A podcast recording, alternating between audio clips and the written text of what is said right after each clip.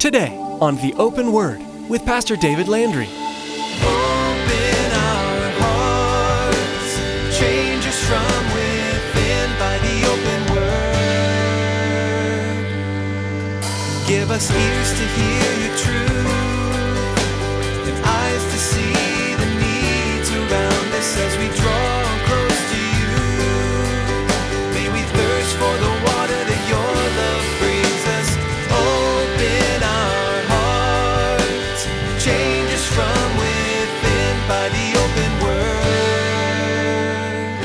you would think that they would be excited about seeing Jesus. That's not what the word says. The word says they were terrified, they were frightened, they, they thought that they were seeing a ghost or a spirit. Jesus says, why, why do doubts arise in your hearts? Guys, these are those great men of faith we call disciples. These are those great leaders of, of the early church that man, we put on pedestals and stained glass and statues. Doubt filled their hearts and fear and hardness of heart. The men that started the early church were just that. They were men. They were flawed, they were weak, and they lacked the wisdom to understand what God was doing. Does that sound familiar? As Pastor David wraps up the book of Luke in today's message, we can take comfort in knowing that God does not require perfect vessels to carry his message. It is Christ that takes these broken vessels and transforms them into complete and capable instruments of his gospel. Now, here's Pastor David with today's message entitled, And So It Begins.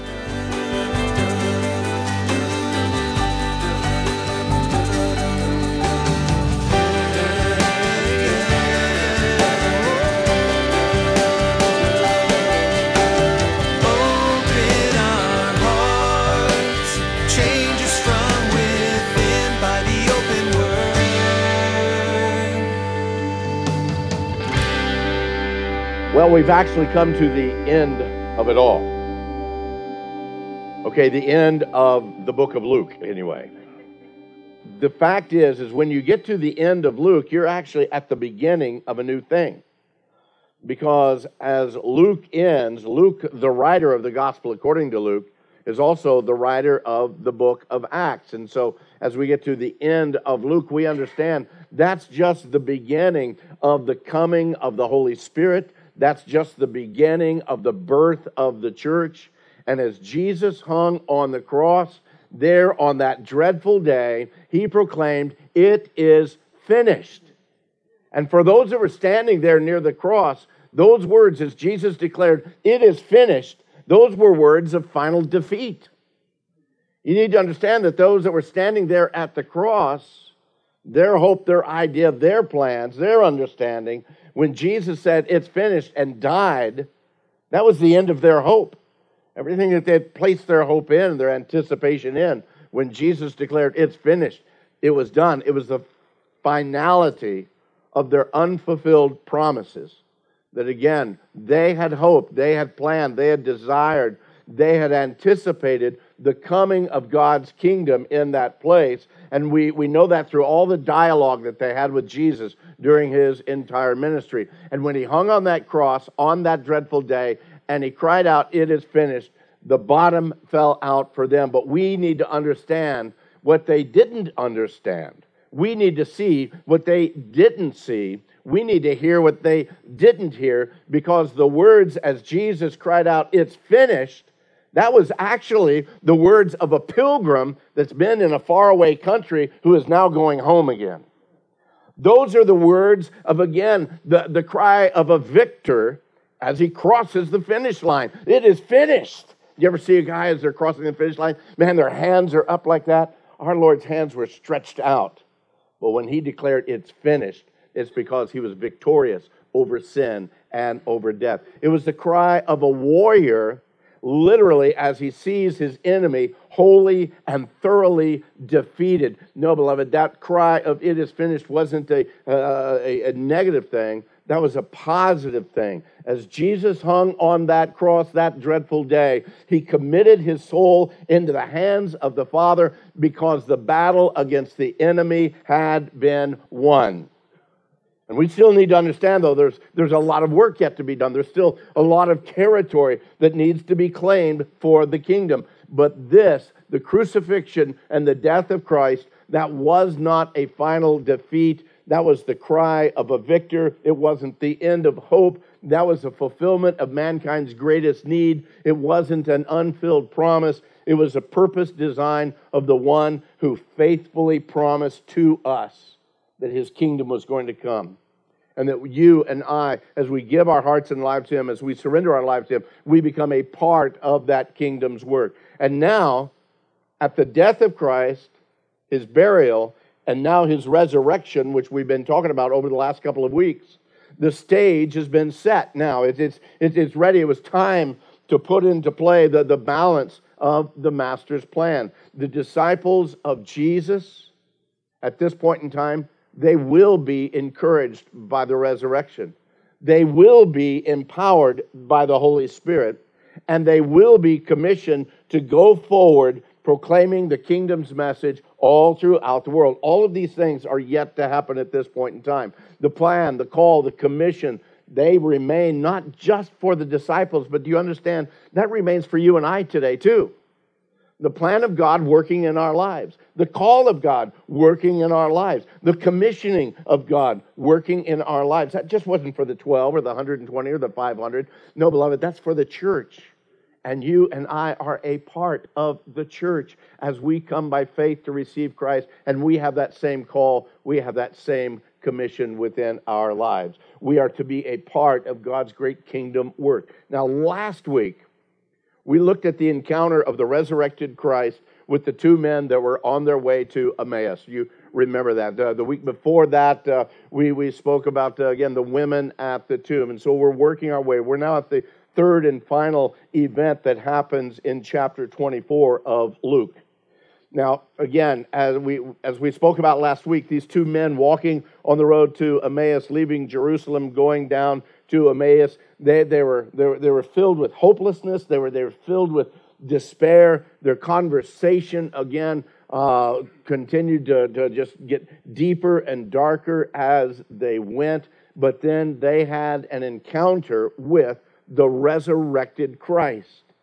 And through his word, remember we shared last week how he shared the scriptures with them. He began to, again, explain and open up the scriptures from the writings of Moses to the writings of the prophets and even the Psalms, declaring to them the truth. And even as we looked last week, he shared with them these things, and they realized finally at the end of that day, as he broke bread with them, as he blessed it, that this was truly Christ, that Christ was truly resurrected from the dead. It wasn't just an imagination of the women and a proclamation of what they thought happened. Now they've experienced themselves.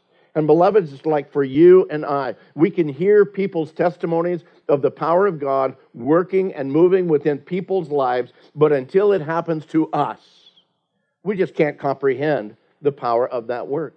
We can hear how God is moving and encouraging and strengthening and filling people's lives, and we hear the testimonies of what God has done in other people's lives. But until we truly experience, it's just not the same. And now, for these guys, they realize no, Christ is risen from the dead. Now, we're going to pick up this whole event here in Luke chapter 24. I invite you to turn in your Bibles to Luke 24. We're actually going to pick it up kind of in the middle of the paragraph down in verse 33. Luke 24, beginning down in verse 33.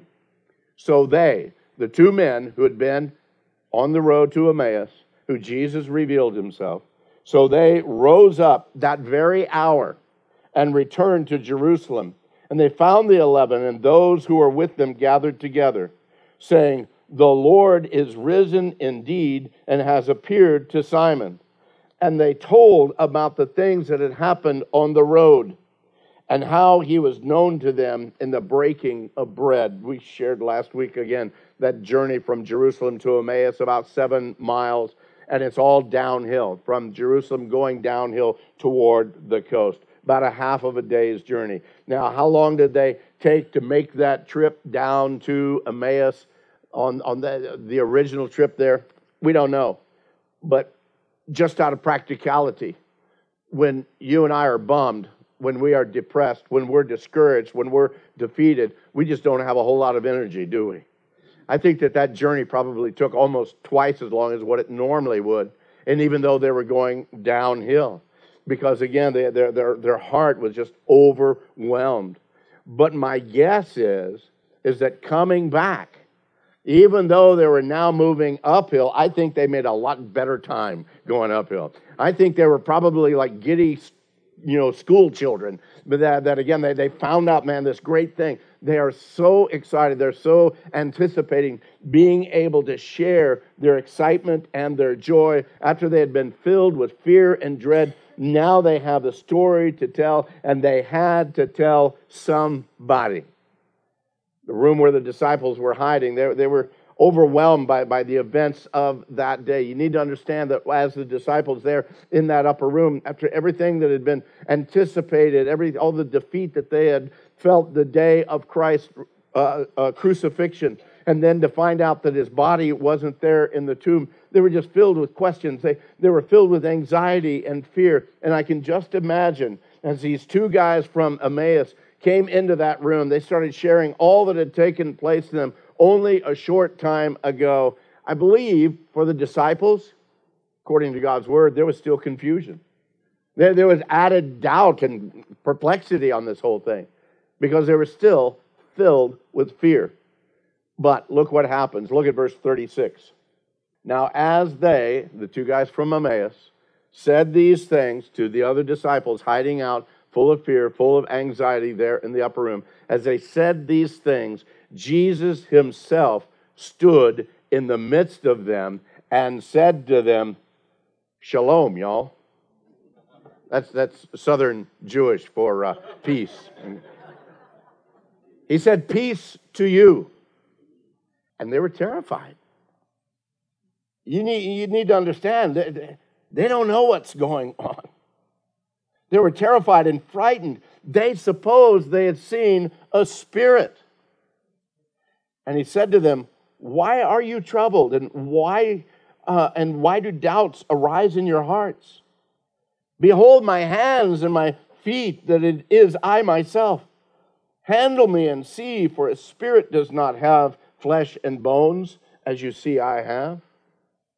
No doubt those doors were closed. I, I, believe they were probably bolted. They might have slid the dresser over against the door there. They, they were hiding out. They were fearful of the Jews and both of the Romans, both of them, because they had been faithful followers of Christ during his ministry. They knew if they would kill the leader, that again, they as disciples, they would soon be the ones to follow after that. They were hiding out in this room. And one would have had to have knocked on the door and maybe given a password to be able to, to get in at that point in time. You could not have gotten into that room unnoticed unless you had a resurrected body. And, and I, I, love how, again, the, the other passages speak about it. Uh, Mark tells us that they sat at a table, that they were filled with unbelief and hardness of heart because they did not believe those who had seen him after he had risen. Remember, I asked you last week anybody ever doubt your testimony? Anybody ever doubt what God has done in your life and in your, your heart? Well, the, as the women came and gave testimony, as these two men came and gave testimony, the balance of the disciples, the word says they were hard hearted, that they were full of unbelief. And now Jesus is standing right before them and he declares, Peace to you. And you would think, bearing in mind the teachings and the warnings of Jesus about what was going to happen in Jerusalem and his continual reminder, but I'm going to be raised on the third day, you would think, bearing in mind the testimony of the women who had been at the tomb earlier that morning and the angels declared, No, he's not here, he's risen. Mary herself having a one on one contact with the risen Savior, you would think, bearing in mind the testimony of these two men who had just spoken and walked with Jesus Jesus there on the road to Emmaus, you would think that they would be excited about seeing Jesus. That's not what the word says. The word says they were terrified, they were frightened, they, they thought that they were seeing a ghost or a spirit. Jesus says, why, why do doubts arise in your hearts? Guys, these are those great men of faith we call disciples. These are those great leaders of, of the early church that man, we put on pedestals and stained glass and statues. And Doubt filled their hearts, and fear, and hardness of heart. And Jesus standing right before them. And he says, Look, look, behold my hands, behold my feet. Uh, it's me, it's me. Handle me, go ahead. The Spirit doesn't have flesh and bones like, like you see I have. Why would he show him his hands and his feet? Because even with his resurrected body, God the Father saw fit to make certain that the holes of those nails were still there. Still there in his hands, still there in his foot. And even later, as Thomas comes in, Jesus says, Thomas, put your hand in my side. The hole, even in his side, was still there. Some have said that the only thing that is man made that we will see in heaven are the nail prints in the hands of Jesus and in his feet and the spear from his side. The only thing man made in heaven. It's a constant reminder. It's a constant reminder. Not, not that we would get bummed out and frustrated. Oh man, we did this to the Lord. No, it's a constant reminder of the grace and the mercy of God. But it's also a constant reminder that, that, that we can't do this on our own efforts. We can't uh, obtain salvation of our own initiative. It had to be gained through the cross in order that we might have access to the very throne room of God. It was through the faithful and the loving sacrifice of Christ on our behalf that we now have access to the throne room of God. He goes on with physical proof of his resurrected body. Look at verse 40.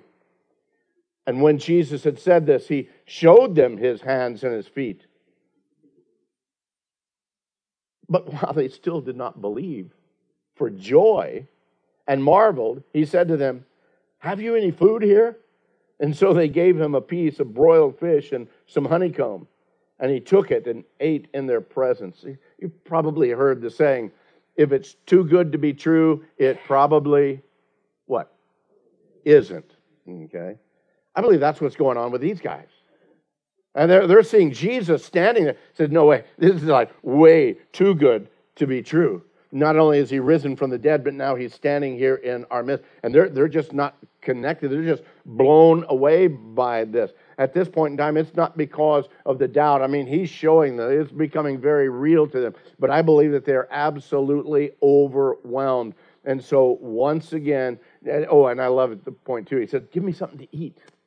You know, so they gave him broiled fish and some honeycomb. I, I don't know if Jesus was really hungry or not, or if he just said, Look, I'm not a spirit. I'm not a ghost. I'm eating the fish. I'm, I'm, I'm eating the honeycomb. I'm, I'm, I'm alive. I'm standing before you. And he goes on to explain to them through the scriptures. Look what verse 44 tells us.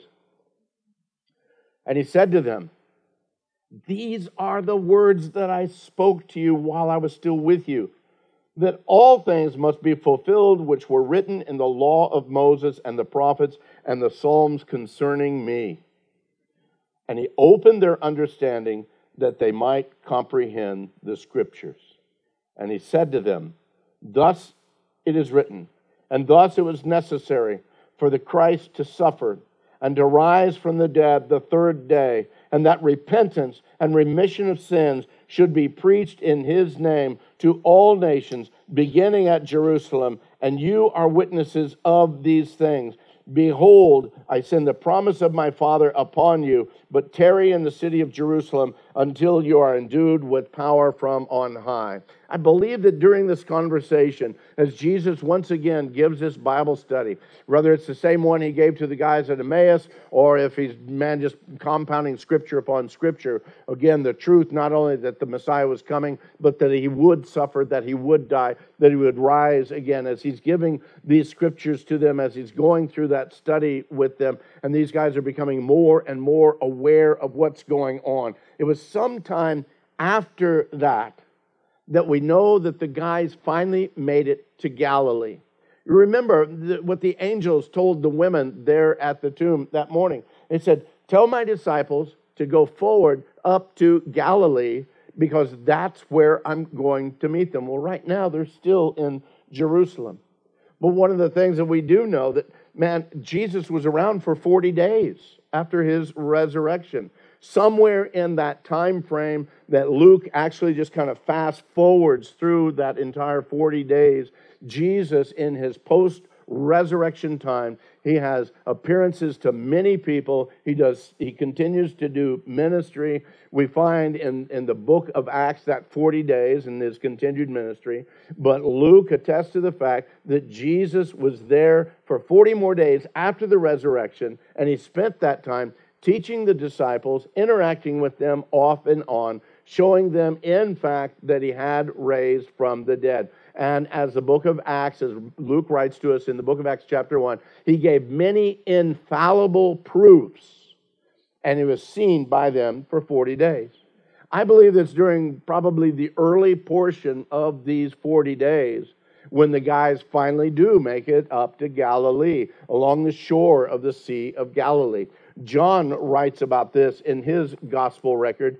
Uh, you're probably right next to John right now if you're in Luke 24. Flip on over to John chapter 21, if you would. Here in John chapter 21, we read of Jesus appearing to the men after they had fished all night long. They caught absolutely nothing. And it was only after Jesus called out to them from the shore, told them to drop the net on the right side. And then when they did, they weren't able to draw it in because of the huge amount of the multitude of fish. Well, what had taken place here? During those 40 days, Jesus was not with the disciples all the time. They were kind of left on their own, off and on.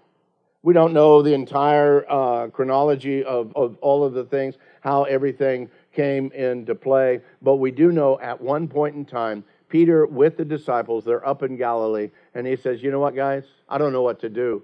I'm going to go fishing. And so the other guy said, Well, we don't know what to do either. We're going to go fishing with you. So all the guys went out fishing. And they struggled all night to fish. And they caught absolutely zero. Zip, zilch, nada. They fished all night, caught nothing. And as they were coming in, uh, a, a single individual on the shoreline yells out, Children, have you caught anything? No. Well, throw your nets on the right side. So they did. And as soon as it happened, as soon as their nets were filled with fish, Peter understood that's the Lord. That's the Lord there. And he plunged into the sea and he swam to the shore. They weren't that far, but he went ahead and swam ahead. He was so excited to see Jesus. And when they got to the shoreline there, Jesus already had a fire going. He said, Hey, bring some of the fish that you caught. They had breakfast together. A couple of things in this that, that man comes to mind, and I won't spend a lot of time on this. One of the things that all, I always remember every time I read this, whenever I try to do something in my own strength and in my own abilities, in my own talents, in my own giftedness, you know what? It usually goes flatline. It usually goes flatline. But it's when the Lord calls and when the Lord instructs and when the Lord directs and I'm faithful to follow in what He says then I see results. And sometimes, man, it's, it's the overwhelming results like these guys with the net here. We don't know. Man, we see God working in such a way. Why in the world would we ever try to do things in our own strength?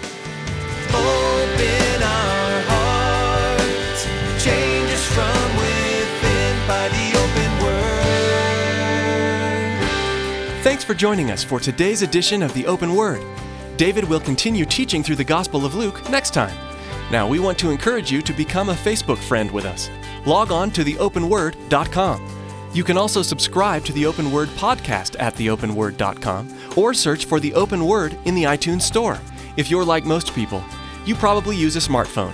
Once you subscribe to the Open Word podcast, you'll always have solid Bible teaching available to you anywhere, anytime. So log on to theopenword.com and subscribe to the Open Word podcast. Again, to become our Facebook friend and to access the archive of messages, log on to theopenword.com. Now here's Tracy with information about how you can help partner with us. We all know it's vitally important to support the local church, the place we call home. But it's also very important to support missionaries. Have you ever considered that the open word is a missionary work? It is. We need your support as we share God's word over the airwaves. Please prayerfully consider financially supporting the Open Word. Go to theopenword.com and click on the support option in the main menu. We invite you to join us again for the next study as David shares insights with us from the Gospel of Luke. That's next time on The Open Word.